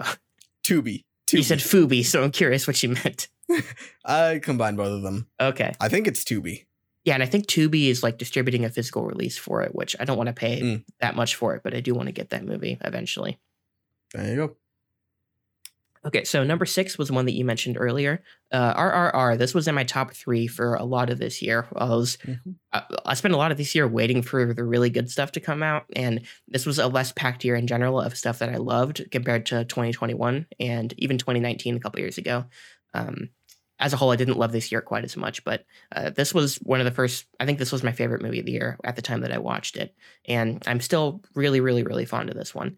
And uh, yeah, you just watched it. So we can talk about it a little bit, I guess, in more detail if you have Mhm. other stuff to say. But yeah, just I love the filmmaking here. I love the I love our two bros at the center. Like it's it's a to- it's a fantastic bromance. Uh, I love the dance sequence as we exchanged gifts of earlier. Uh, that's just a delightful sequence. All the musical stuff in the movie, I think, is really good. And Yeah. I do love like at the beginning, they're they're just straight up like, yeah, everything you see here is CGI, like all the animals and stuff. And I'm just like, okay, Yeah. if that's what you are, just roll with it and be honest about it. I'm totally okay with that. It made the Mhm. terrible CGI more palatable for me, just the fact that they were upfront about it. Like, we're doing such ridiculous shit in this movie that we can't do it without CGI. So I just appreciate the transparency about all that. So Yeah. that, that was something I really liked. And yeah, I didn't feel like it dragged too heavily. There's a couple parts I think you could trim down or cut out um, for sure. I think late second act, early third act, I think you could probably cut back a little bit as I remember. But again, that's another movie that's so dense that a lot of the details I've forgotten about. But I had a total blast watching it. And that was one I really regretted not seeing in theaters because I had a couple chances too, and I didn't take advantage of them. So I saw it on Netflix with the dub, which this is a pretty watchable dub on the scale of live action dubs, I would say, because the language they're speaking is close enough. But so a lot of it is still showing up the same on screen, but there's little bits that are obviously off and they're a little annoying. So if that's something that you can't handle, then I understand. But it was close enough that I didn't have too much of an issue with it because a lot of the stuff was the same. But yeah, that's pretty much what I got. I would. Is uh, that this it? is On, that was on, your six? yeah, still on Netflix, right? Just to be clear. Yes. yes. Still on Netflix. Okay. I watched it. I finished it today. Okay. All right. Time to go to my four through two. Coming Okay. in. At, oh, sorry, five. Coming in at number five, we have the menu. Was there any surprise that this would make my top 15? No. The menu is almost my favorite comedy of the year. Um, I really liked what it did with the whole idea of not even necessarily classism, but the idea of art versus the people that consume it ultimately was what I got out of it. Um, reviewers, people who are very fascinated with it but can't do anything with it, all those things, uh, the people that are corrupt behind it, all those things were really interesting to me. But outside of that, I think Ralph Fiennes gives a very good uh, performance throughout the movie. He's very restrained, unhinged for most of the movie until the end, I would say. Um, and I think the cast does good performances throughout. And it's just a very likable movie for me. I've seen this movie twice, um, so I really do enjoy it. But I get if people don't like it or anything like that. So that is my number five. And it has my second favorite line of the movie uh, of the year. Okay. My first favorite line goes to the Batman, but yes. Okay. Yeah, there um there's a couple great lines in this movie. Uh this is one that Yeah. grew, grew on me as I was watching it, but I'm still not a massive fan. It was it was fine. I liked it, maybe a little bit more than fine at the end, but Mhm. yeah, the, the first 45 minutes or so, I really wasn't on board with it. It just wasn't clicking for me, and it gets pretty decent for a while there. I think the last five ten minutes kind of suck, but as a as a whole, I, I I think fondly of it overall, but it's nowhere near my top 15. Yeah, And Nicholas Hoult is so hateable. That was fun to watch with the crowd. What, uh, like when I say crowd, I mean my friends who had never seen it, but we watched it at their place. And Nicholas Hoult was so hateable. They hated him so much, and I real and I was just loving every second of it. Yeah, one of the jokes I love is Tyler's bullshit. That's that's one of my favorite parts of the yes, movie. that that's a great one. Yeah. Uh, Number four, my favorite comedy of the year. Here he goes. Marcel the Shell with shoes on. There you go. Go ahead, bud. This movie, it's so likable. Mhm. It's so cute. There are some great jokes at the beginning of the movie. Um, but ultimately, by the time you reach the end, it's a very sad and I don't want to say existential movie, but it does deal with the idea of loneliness or separation. And all those things really do come forward in what I would say is a very effective way throughout the movie. You're ultimately just following a shell and this documentarian who's following him around but they do uh, do a lot of fun stuff in the house themselves. I like the way that they sort of create their own ecosystem with the other creatures that are there. The way that they use like a hamster ball or whatever they used. Uh, it was a tennis ball. The way they used a tennis ball to sort of traverse the house and all that stuff. I thought it was all really imaginative. Um, but at the end of the day, I did really fall in love with this character and the movie and what they wanted to achieve with it. So it's one that I recommend to everyone. I think it's a very easy movie to like. Mhm. Then, number three, we're into the top three, folks. Oh boy. Number three is going to be The Fabelmans. This was a movie that I saw a couple weeks back. Um, I saw this at a movie theater in a mall because that's the only place they were showing it, and it was packed out. Really? I yes, it was packed. What was the median Full. age in that auditorium? Easily 60. Easily that's 60. that's how I know I'm seeing a good movie at the theater I go to is if it's all old people there. Yeah. I wanted to see it in a better theater, but I mean that's the only place they were showing it really. Yeah. Um so I saw it there and pretty much within the first five ten minutes I fell in love. Mhm. And then as it kept going, I was like, no, I really do like this movie a lot. Uh, Spielberg really pours his heart out into this one. And I wasn't a fan of Spielberg's last movie, but this one is a lot more my speed. I feel like maybe it drags on a little bit too much, and sometimes it can be a bit over dramatic. But at the end of the day, the main conceit is hell yeah, I love making movies. And Mhm. that's just really speaks to me. So I really do love it. I'll have more to say about a couple of these in a few minutes. Yep. Coming in at number two, hmm Now, here's where things get a bit dicey. Number two is going to be Everything Everywhere All at Once. Does not make number one, folks. I am so sorry. Everything Everywhere All at Once. What can be said about this movie that hasn't been said? It's wildly creative. It has great performances from Ke Huy Quan and Michelle Yeoh and Stephanie Hsu, who should be the front runner for supporting actress for this movie but currently it seems to be Jamie Lee Curtis, which I don't really get. Um, I love this movie. I've seen it twice, I think. Um, I think it does some really inventive stuff with the idea of a multiverse. And what I like about it isn't um is that it's not just cosmetic of like, oh, now they're in a different place. It it can be at times, but what I love about it is we spend time with Evelyn when she's a movie star and how that affected her life and her whole world with uh Waymond uh, in the movie. I like that we spend time where it's her and Jamie Lee Curtis's character, and we see the different dynamic dynamic that happens there and what that universe has to show Evelyn. I felt like a lot of the universes in this movie were in the service of the characters and showing a different side of them that we might not see with the primary focus or like the primary uh, version of these characters. Um, so I really loved that. I think there's some great action in this. I love the visuals, and Sucked into a Bagel is very just catchy. I think by the end of it, when we go through the whole idea of a generational trauma, but B also what we put out into the world comes back to us. I think that all works. Um, but that is going to be my number two movie of the year. I have nothing to say. Okay. I've talked about that movie enough. Okay. Okay. So five, right? Mm-hmm. So five was one that you touched on a second ago, which was Marcel the Shell with Shoes On.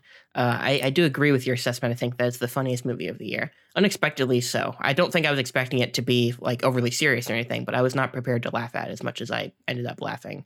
So that was, I think that was part of why I had such a blast with it. But at its core, it has so much heart. I like it's I, the whole movie. I was just kind of taken aback by because when I saw the trailers, I was like, yeah, this looks like kind of a quirky little A24 kind of thing uh, where it tries to be really cute. And it just succeeded all of that, which I was honestly kind of surprised about. And uh, a pleasant surprise, I think, is what I would say about it. And that goes a long way with me, I think, as it did with Prey earlier. In a totally different way, this one also pleasantly surprised mm-hmm. me. And yeah, I, lo- I love the core relationship between our, uh, our, between Marcel and the documentarian that she lives with and everything. Everything with them is very charming, very cute, and just an easy, easy, easy watch. I love that movie. Uh, lost my place here. Number four, another one you just mentioned a second ago, The Fabelmans. Uh, this got knocked down recently, um, but I'm still a huge fan of this movie. I will agree with you that it gets a little too dramatic in points. I specifically think of Michelle Williams in a couple scenes of that movie, just overcooking it yep. a little bit. Um, she's a great actress, but sometimes she just overdoes it, and I think it happens a couple times in this movie. Um, not to say that the performance as a whole is bad, but it's got a couple moments that I just think go a little too far in the melodramatic direction for my own liking. But on the whole, I do love the. I just love this movie. It's not just because it's about movies and it's about someone who was clearly passionate about making movies from the beginning. There's a lot more to it than that. I love the way that he. I don't even know how to describe it. Just the way, almost how voyeuristic it feels with the way he captures everything with his divorce, uh, or with his mm-hmm. parents' divorce, I should say. Uh, just like he's there for all of it, and it took him so long to actually process what he was really thinking and going through in his own head at the time. He was capturing all this footage and stuff, and he didn't realize how, like, just didn't see what was happening right in front of his eyes. And I did think all that was super effective. And I don't have his name, but the um, the kid who played Spielberg as a teenager, I thought was fantastic. I'm gonna look him up real quick because I do want to shout him out. Gabriel LaBelle. There we go. Yeah, yeah, he was fantastic. He's got a couple great scenes. There's a couple. Uh, there's one scene in particular that is all over Twitter that has been for a couple weeks. Uh, that's a great scene. The scene at the dance, I think, is great. Mm-hmm. Um, there's a lot of like fun, silly stuff along the way too. Not just the final scene, which a lot of people have talked about, which is silly. Um, but there's there's just a lot of cool, fun stuff in this movie as well. And it does. It's the not a great beach day. Yeah, um, and just everything with his girlfriend character, I think, is funny. Mm-hmm. Um, but yeah, like it's funny when it needs to be, it's serious when it needs to be. Um, and I think it, it's pretty effective at pretty much everything it tries. A couple moments I don't care for, and it's a little too long, but I love the aesthetic of a lot of late Spielberg stuff. Um, personally, I know a lot of people don't care for the cinematography of some of his newer stuff quite as much, but it works for me. And I love his movies, and this was a, really good Spielberg movie because I also didn't care as much for his last one and the one before that I didn't think was good either. Uh, Ready Player One. So oh, I'm yeah, glad I'm glad to see a great Spielberg movie uh, again. This one was obviously deeply personal to him. He just lost both his parents a couple years ago, so this is felt like the time for him to do it. And I, I don't know, it just really worked for me, and we seem to be in agreement about that. Yes. Okay. So at number three, we have a movie that climbed the another movie that climbed the rankings pretty high uh, on a second viewing. Uh, not number one, Harley. I'm sorry, but it is Avatar: The Way of Water. It did not get Ooh. all the way up there. Did not quite get all the way up there. There's some there's some goofy stuff. Some of the goofy stuff I do enjoy. Some of it I don't. We've talked about this movie a lot. We talked about on the last episode, I think, uh, or the one before. Um, so I don't need to yes, go into did. further depth about it than I already have. Really, um, I think I will say the second time I saw it was in IMAX and not Dolby, which meant that I did not have the high frame rate. It was consistent throughout the entire movie, and that definitely helped the overall experience. And I think it's going to look gorgeous in 2D when I actually watch it at home on Blu-ray or 4K, whatever they release it in. Because the first movie never got a 4K Blu-ray; they never uh, reprinted one for it. So um, this one, he's really weird about formats when it comes to home video. So I assume it'll have a 4K, but I'm not 100 percent sure. Um, long story short, I think it's going to look beautiful in 2D at home because the first movie I think looks even like the most breathtaking that first movie looks is when it's at home on Blu-ray. In my own weird opinion, I guess, because I'm not a 3D person at all. But yeah, it worked more for me this second time, and I just love the ambition of everything. It doesn't drag for me. There's a couple little parts that I don't care for that we've discussed, but yeah, big fan, big fan. Not quite number one of the year. There we go. Uh, let's see. What is number two? Number two is the one that you already mentioned, so you know what number one's going to be now. Uh, the Banshees of Inisherin this was maybe my favorite script of the entire year, with a couple of my favorite performances of the entire year. Um, I don't remember if it won, but it was nominated for the Comedy Award at the Golden Globes, which always It won. it won. Okay, It won. I, I love the Comedy Award because it's never for a movie that's actually a comedy. Um, I know it's comedy slash musical, but yeah, uh, this movie's funny. It's got a lot of funny lines. It's got a lot of good deliveries. Uh, but it's the saddest movie I've seen this entire year. Like it depressed me to no end by the end of the movie. Um, like Colin Farrell is just he breaks my heart in this movie because he's so dopey, but he's also so likable. Like he's clearly not smart, and that's a lot of the crux of the dynamic between the two, those two characters is that he everyone knows he's not smart, and Brendan Gleeson's the only person to kind of be upfront about it with him, and it's just heartbreaking. A lot of the scenes between them and the length that that relationship goes uh, over the course of the movie is so drastic and ultimately so unnecessary that I end up just feeling really, really sad when the credits roll in this one. But it's a good Mhm. kind of sad where I'm still, I still love the movie that I just watched and I would still gladly watch it again. I kind of want to watch it again already. Um, so that's a good sign. And yeah, Yeah. just a huge fan of this one. and that's what I mean when I say like it's an easy Yeah. watch. It's obviously very serious and it ends very somberly, but I do feel the dynamics and the script are very likable to ultimately make you buy into the story so that by the time it does get to the end, it's a gut punch. Mhm. And that leaves our number one. Do we want to just say it at the same time? I think we have the same one. Oh, you're cutting off. It's horrible timing. Oh, God. oh no. Oh, I think we might be good. Okay. All right. Uh, do you want to just say number one at the same time? Yeah, let's do another countdown. All right. Three, two, one. Top, Top Gun, Gun, Maverick. Maverick. Who would have guessed? I've seen this movie four times this year. I have not. I've Is seen it- it three times. And once again, I should make this clear. This is the movies that I enjoyed the most for the year. Because I know people are mad that Everything Everywhere All at Once was number two for me. And it's not even on Nick's list. but it's number two for me. Uh, I have turbocharged feelings when I watch this movie. It is so fun. It just throws you right into it immediately. Uh, the shot with the Darkstar going over Mhm. Ed Harris's head, like oh, cinema. Oh my god, it's so good. The cinematography in this movie, I think, is really good. Um, I love the action sequences in it. There's not really much that I can say that I haven't said already, so I won't. Just go watch this movie, in my opinion. It's a very fun movie to watch, and I love it for that reason. Yeah, you've been talking with a lot of qualifiers as to why you feel almost ashamed of putting this at number one. Um, I, I feel no shame, and I will gladly put this at number one, and I will gladly scream into the streets about how much I love this movie because it's silly, like inherently to an extent, and it's not as serious or maybe as as mind blowing as other movies that you might see. But it is a pitch perfect blockbuster in pretty much every way for me. Um, I love the way it's shot. Like we were just talking about, the shot with the Darkstar ascending above Ed Harris is like a transcendent movie moment that gives me goosebumps and makes me tear up legitimately. And not much does that for me. It's just so perfect at what it at what it's trying to be that like I don't feel the need to try and give all these qualifiers as to why I like it more. It's it's just I just think it's phenomenal. Like just straight up without any um without judging it on any curve because of the genre that it is compared to other genres. It's just fantastic filmmaking to me. I'm I'm a big sucker for Tom Cruise action movies and this is the best one he's ever made to me.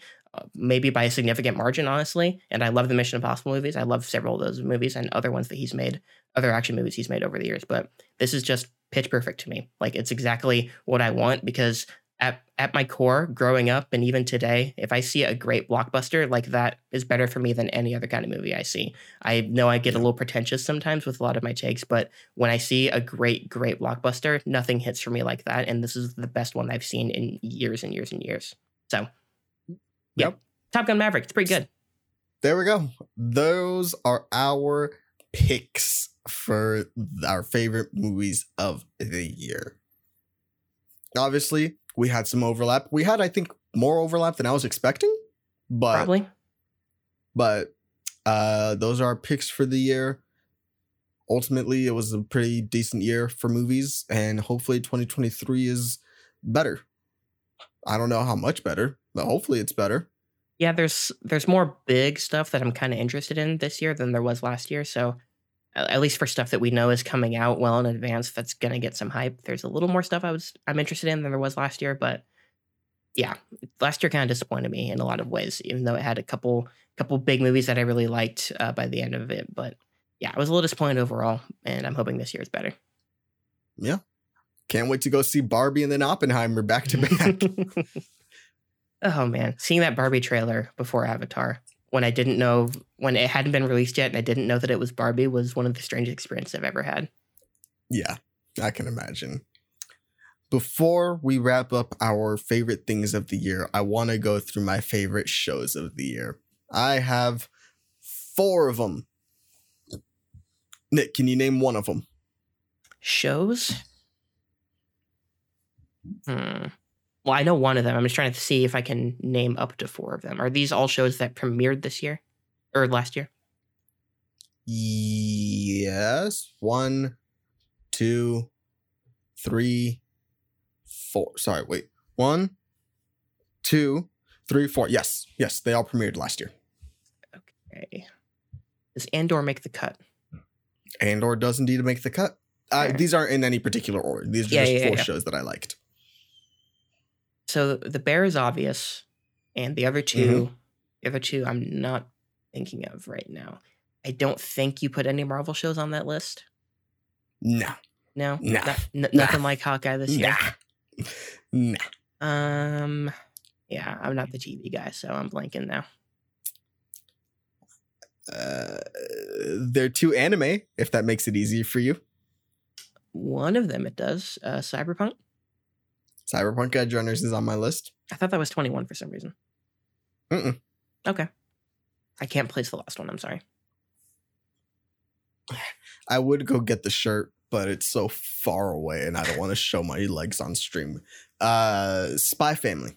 Spy Okay. Family came out this year and it was a very fun time. Me and Elena bought shirts for Spy Family and we sent them in the Discord at the same time. It's so fun. It's a very cute show. Nick, you might like it. It's on uh Hulu. I would Okay. highly recommend it. It's a very fun show. And I really I feel like I've said fun a lot and I don't want it to sound like derogatory or anything like that, but I do mean it when I say it's fun. like it's adorable. It's got very funny moments. I use a lot of the gifts from that show from Anya just because they're so good. So, yeah, Spy Family. Highly recommend it. Okay. I might watch it. Nope, no promises because it's me with TV. So This is true. Nick will be the dog. Yes, the dog named Bond. Okay. But that is all I have for the year. yeah, I'm trying to think of anything that I want to mention. Um, maybe just a broad question that might apply to any of the stuff we mentioned. Any backlog stuff, movies, TV, games that you got into last year that you've been putting off for a while that you're a huge fan of? That is a great question. Let me go open up my Steam. Because and see what I movies, I'm not going to mention all the movies that I saw for the first time that I dug because that's going to be a lot. But I don't know what I watched this year if for movies outside Yeah. of like my list that I can name. Uh Almost Famous actually. I like I really liked Almost Famous. yep, That was okay. a very fun game to play. I haven't seen that in years, but I Um, loved it at the time. Hold me closer, tiny dancer. Um, nothing there. I don't really think so. Okay. or at least nothing that like I'd want to mention. Uh PlayStation. No, I mean I played a couple hours of Final Fantasy VII, So there was that, but it wasn't I never got super into it to begin with. Okay. Um anything else? Anything in my movie list over there? No. No, I think that's it. Okay. I had a um I remember Gears of War that I played last year. I played through all Oh, those. yeah, you did. Well, not all those. I played the first one before, but the rest of the series I played for the first time. I skipped Judgment, but uh yeah. 2 and 3 are great. That, that's my take. I, I I at least like all of them, but 2 and 3 are the best ones for sure. Um I was Mhm. trying to think of other games I got into last year that I hadn't played before. I know, I'm Um, trying to think as well. Link Between Worlds I loved on the 3DS. I finally played that. I've been putting it off for a long time. Oh fuck. Uh, that's yeah, a joke for us. Game wise, I'm yeah, that's for us. As far as games go, I'm sure there's a couple I'm forgetting, but those were the main ones that I remember. Gears of War was like my big project of getting through all those. I mean, I played Turnip Boy Commits Tax Evasion this year, and that was fun. That was a short little two hour adventure. Uh, let me see. Let me go to my recently played games and see Okay. what's on here. None of those. None of those. No, no, no. Does not look likely. Gonna be honest with you. Uh, Slay the Spire, I guess. I'd been looking at that one for a while, but I finally played that one, so that was fun. Okay. Uh, anything else? Anything else? Uh, I mean, I went through that whole like Lego binge where I was just playing a bunch of Lego games back to back to back. How many of those were new to you? uh Lego Ninjago movie, the Lego movie video game, Lego Pirates of the Caribbean, Lego The Hobbit, um Lego Batman 3. I don't remember if it was last year or the year before, but I've never played that. And then I started Lego DC Supervillains, but I have to restart that because I guess my save is gone for some reason. Okay. Uh, one I'll mention.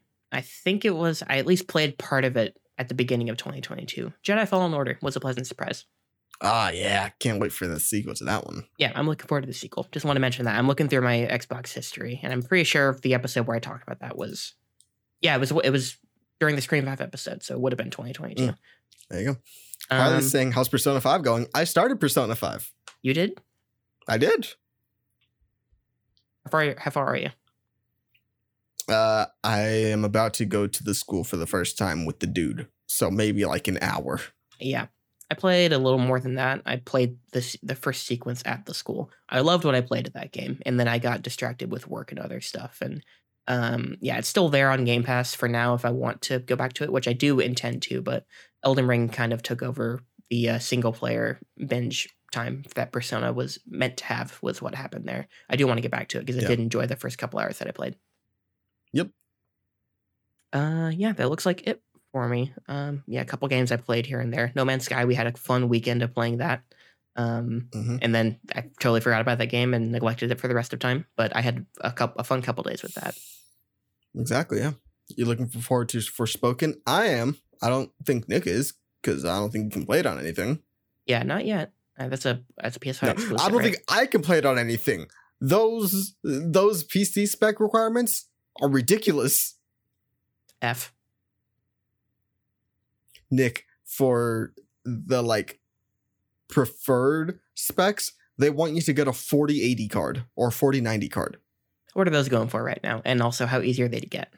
Uh, expensive. Mm-hmm. It is redonkulous what that game is asking for. But that's the power of Unreal Engine 5, folks. Uh, let me just type in Forspoken uh, PC. Uh, PC requirements for ultra settings. They want you to get a 4080 uh, with 16 gigs of RAM and then 32 gigs of RAM as well. And that's for 4K at uh, 60 FPS. Okay. The recommended settings for 1440 at 30 FPS, they want you to have a 30 a 3070 with 24 gigs of RAM. It is wild. and what do you have exactly? Uh 2070. Okay. I am way way way Little behind. A little bit behind. Yeah. Yeah. I can play the game on low settings, on the minimum settings. But will you do that? Probably not. Uh we'll see. We'll see. I'm excited for it. I'm interested in it, I should say. Yeah. I forgot about it and I saw an ad for it yesterday or the day before. I'm like, oh yeah, that game. And I couldn't remember if it was coming to Xbox or not, which it's not. No. So in the interim, Xbox Series X is all I have to play, you know, big games like that. But PS5 watch is continuing. We'll see if it happens. I uh requested I opted in to get the invite to get one from Amazon because that's where I'll be buying it because that's what I have a gift card for. Um Mhm. and I have not received the invite yet. So I'm curious when that'll happen. I was told the stock issues are subsiding. But that's not the case, Gotcha. at least at Amazon yet. Yeah, we'll see. One Yeah. last thing that I will show since since technically it was a 2022 thing that I received in 2023. Let me turn off my camera real quickly, Mm-hmm. Look at me. and I'll be right me. back. I'm the star of the show. Needs the other guy's face when we have me? How we doing in the chat, folks? Let's kill some time while May's doing stuff. Do a quick nut Q and A. Get your questions down in the chat. Jay says, "Nut quick, hit a sports take." Um, this weekend is going to be Chiefs, Eagles, Bengals, and Niners. That's my sports take. Best sports moment of 2022. Hmm, it's tough. Well, for me personally, it was the Jayhawks game the national championship, is what I have to say. Um, that was a fantastic game and a great comeback too. Like objectively, like a fantastic game. Yeah, KU winning the Natty. Yeah, that that would be it. There's some other great stuff to happen. Um, I mean, the Chiefs had a fun year. They had some great games. The Chiefs beating the Niners by multiple possessions was uh, was a pretty great game. I think we can all agree. Manny's back. Hi, Manny. We're talking sports. I am back. So, y'all know I love Avatar: The Last Airbender. Oh, this okay. Um, Go ahead. Yes. So I backed a campaign back in 2021 for an Avatar tabletop role playing game. And I got so many things. I got the steelbook, bro. I wish. I look at that steelbook. I look at that steelbook all the time and I'm like, I don't need it. Uh, but I backed the campaign and I got almost all of my stuff here. So I just want to show it off because I'm very happy about it. So we have a dice bag. Okay. Ooh, look at you. It's got all of the different elements on it. And then inside are a bunch of die, as you can see here. Maybe maybe there is where I should put it. Um, but they have different elements for them. They're for different specific like elemental. Oh god. Uh uh like classes and stuff and abilities that you can use. So I'm really happy about those. I love die. Then we also received We received hiccups. no. That's me just gasping for air. Oh, okay. We also received a nice map, everyone. I love maps. Look at this bad boy. Let me Look at it. Fill the frame with that Look map. Manny. You do the opposite of that, but that's okay. That is a cool map. I'm sorry. Boom. so now I have a map. He has a map. Throw it back there. We got a Pai Sho tile. Those of you who know what this means in the show, very happy. I have four of these. I was supposed to get three and they sent me four. So, shh, no one needs to know about that. Is that legal? I, I Can they do know. that? Oh, he's white. How did that not make either of our lists? Simply, how did it not make the list? It was never going to make any of my lists. no, no, no, no. Uh, then we also have a combat action deck. So it basically, like, tells you what stances you're in or any status effects, any of that kind of stuff. I like. I need to get these sleeved though. So let me put these in the box. Oh my god. I'm so sorry, cards. Okay. All those get plugged into there. Then, starting to round out everything, we have these notebooks on this nice material that I do enjoy. Um, and then they're just blank on the inside. But I have five of these. So here's one. Here's number two. This is for water bending, obviously. Obviously. So then we have number three, which is earth bending. Number four, which is fire bending. And number five, which is air bending. So I really love those. And then here's one of the big kahunas that I got. This is uh, like an adventure booklet uh, with some more stories inside, some more characters that you can put into the world and it's more like playbooks for you to play as. And so you open it up, and boom, got some nice art there. I like the paper, trying not to bend the book too much, uh, but got a lot of stuff for you to read there. I can read all of it right now. But I'm missing arguably the most important thing. Yeah, could you tell me the the rules of this game? It's D and D. No, okay. I was making a joke about the rule book, bro. You you stepped on my joke. Yeah, you see, I would make a, I would be able to tell you about the rules if I had them. If I I only don't had have them. the core. I don't have the core rule book. how did how did they miss that? I don't know. No disrespect. I'm not not trying to be mean to the people who packaged that for you, but come on. How do you miss like the I most important part? I, I'm so sad, and I'm sad because it's a special cover as well. hmm But but but here's the good thing. I should hopefully get it at some point. Uh, but what I wanted to say was that all of this cost me a hundred ten dollars or whatever, right, to get everything together. My book alone, the one that I'm missing, cost uh, I think like eighty dollars. Oof. So I'm glad that I did that, and I didn't wait until it was public because I got everything for a massive discount. hmm You've been waiting I'm- for this I'm game basically since we met. summer 2021 Yeah. is how long I have been waiting for the this. entire length of this podcast, maybe a little bit before, probably a little bit before, I think, uh, was when you first bit talked about this. That's insane. It's been a long time. It's been a long time. That's not how the But song yes. goes. I know it's day. I don't care. There you go. I don't care. Fast 10 next year, guys. Fasten your year. seatbelts. It's this year now. This year. Sorry, I meant this excuse excuse you. It's Fast X. Excuse you. year. Get it it, should right. be fasten your seatbelts. It should, or at least Fast Ten, as I argued. Like just capitalize the Yes, F and the T. yes. But it's Fast X. It's so stupid. Anyways, those are our list of things we were excited for or that we enjoyed in 2022. Do we want to do a, a little look ahead to this year in terms of media? See what we're I don't know. I, hyped about. I feel like, I feel like you've told me the release schedule for movies about three times in the last two weeks. I will open IMDb. I will do it right now. um I know that I'm excited for Guardians 2. Three. Uh, I mean 3. Um Mission Impossible and Dune 2, Shazam, Spider-Man Across the Spider-Verse. Those are the only ones I know. Excuse you, sir. John Wick Chapter Four is out this year. John Wick Chapter 4. Yep. I think, I think it's in one. March. March is a pretty good month. We got Scream Six as well. Um, Yep, Scream 6. Completely forgot about that one too. Yeah, I'm personally excited for Indiana Jones.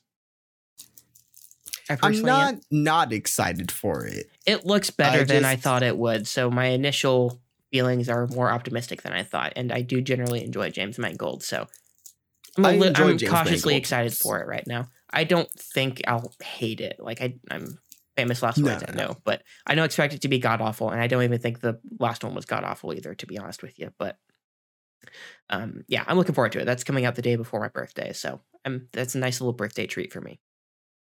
Yeah. I, I it's not that I think it looks bad. I, I said this before. For some reason I feel like it looks too clean. It does, uh, and, And you parts, think it looks dirtier than what you expected. So I'm like, okay. Yeah, some of it looks really good, and some of it just looks like bad green screen stuff, which they have time to clean up, and I'm sure some of it will be. That's you know, everyone always jumps to the fence of any effects driven movie. If they're like, well, the effects aren't finished yet. That's what they always say, and I'm hoping it looks a little cleaner in by the time it actually gets released. But wouldn't be surprised if the alternative is the case. Yeah. So I'm still waiting and see on that one. But that's all. Yeah. Yeah, I'll see it, and hopefully it's good. It's not going to break my heart if it's not or anything. Exactly. Um, Creed Teenage Mutant Ninja Turtles comes out this year. that's it. Oh, is that the Seth Rogen one? Yes, it is. Mutant Mayhem. Is that a Paramount exclusive, or is that going in theaters? I believe that's theaters. Okay. I can never remember now. Uh, but yeah, you said something before. Creed oh, 3 Creed was what I was saying. Yeah, I love, oh, I especially love the first one, but I, I'm a big Creed 2 supporter and defender. Um, and the Creed 3 looks really good. I'm curious about Michael B. Jordan behind the camera as well. It seems like, well, I know Stallone's not involved in these anymore, and I don't know if Ryan Coogler even has a producer credit in this one. I think he's less involved than he even was for Creed 2. So that might be a little concerning, but I'm I'm a big fan of both those movies, so I will see that one. Yes, yeah. see i'm looking through Letterboxd not imdb so I'm- these are not in order um yeah across the spider verse mission possible those are probably my top two um in terms of ones that i'm both excited for and actually expect to totally deliver because there's other stuff that you know you get excited for but you kind of deep down have a have a bad feeling about, like Indiana Jones, uh, how, how that was for me for years. But these two movies, I'm supremely confident in. Which were sorry. Uh, Spider Verse and uh, Mission Impossible. Ah, yes. I They were my they were my top two most anticipated for 2022. Then they both got pushed. last year. Yeah, Yeah. How many times has that happened to us? Where we're like, we're excited for this one. Gets delayed. Gets delayed. Starfield was the same. Starfield. Breath of the Wild 2. I think I don't know if it ever got officially like I'm- said it was going to be 2022, but yeah. yeah, I had a bad feeling about it, but I was still hopeful that it would be out. Um, yeah, I just mentioned two games that I'm going to be anticipating this year, right there. Um, Me too. Well, except for Yeah, I was Zelda. gonna say, I'm not gonna be yeah. playing that, but Uh, let's see. I'm looking at Letterboxd now. All the major stuff is at the top. Of course, most of the great movies in any year are the stuff in the last three months that you don't know about in January. That's how it always goes. yes, it is true. Those will be all the word of mouth movies. Yep. Yeah, some of the some of the Oscar bait will not hit. A lot of it will be objectively really good, and I'm hoping we get more of that than this year because the fall of 2021 was like a magical time for me. I think a lot of that was probably because I was the first time in my life I was driving myself to the movies on a regular basis, so I was seeing more stuff. But there was a ton of great stuff in the last three four months of of uh, 2021, and I felt less of that this year. So I'm hoping we get back to something like that. Yep. Uh, thoughts on Wonka, Manny? Fuck that movie. I mean, I'm probably not going to see it. I have no desire. I'll see it, but I won't be happy about it. Yeah, I don't like him enough for me to go see it just for him, and I'm not attached Oh no, I'm to not seeing it for him. Yeah, I'm attached to Willy Wonka and the Chocolate Factory. You love Tim Burton. God, I'm talking about the original, not the Okay. Tim Burton one. I think that's the big, big stuff. Like there's stuff that doesn't look so good that I'm not going to mention, but Big stuff. Yeah, I don't know, but I feel like those are the ones that I hear the most about. But games, excited for Starfield. I, mm-hmm. I, Todd, don't let me down, please. He'll let me down, yeah, he will. but, but I mean, just give me a good game. So I'm interested to see what Starfield will be. I'm actually interested in Red Redfall. I still I keep hearing different things about it that make me more interested to know what it is going to end up being. So I'm more curious about that game than I am, let's say, optimistic. Okay. Forspoken, I'm really interested in Spider-Man, Spider-Man, Spider-Man. It's supposed to be this year. Yeah, fall this year. Okay. I Will I play the it? other. Who knows? Who knows Yeah, if we'll I'll be able if- to get a PS5 in time because I also have to pay for WangerCon. Yeah, we don't have the little uh, tip jar here, but uh, let's get made to WinterCon, folks. Yeah, trying to get to WangerCon. Have to get a job. God, it's been hard. You. Uh, yeah, no, I don't care about that. I'm caring about I want to get a job so I can I know, pay for know. Yes, Redfall is the Arkane game. Oh, Jedi Uh, Survivor. Yeah. Jedi Survivor. That's one that I want to play. Um, Uh, Avatar: Frontiers of Pandora is also this year. yeah, they don't have a date for it. I was thinking it was the spring, but they never really they never gave an actual. No, it got delayed. Yeah. So now So- it's just within the next fiscal year. hmm Yeah, I think that'll be like a seven point five out of ten Ubisoft open world game that gets little brownie points because I do enjoy the world inherently. But yeah, I mean, I don't expect it'll be like a game of the year contender, but I expect it to be pretty decent. Are you going to play Hogwarts Legacy? No.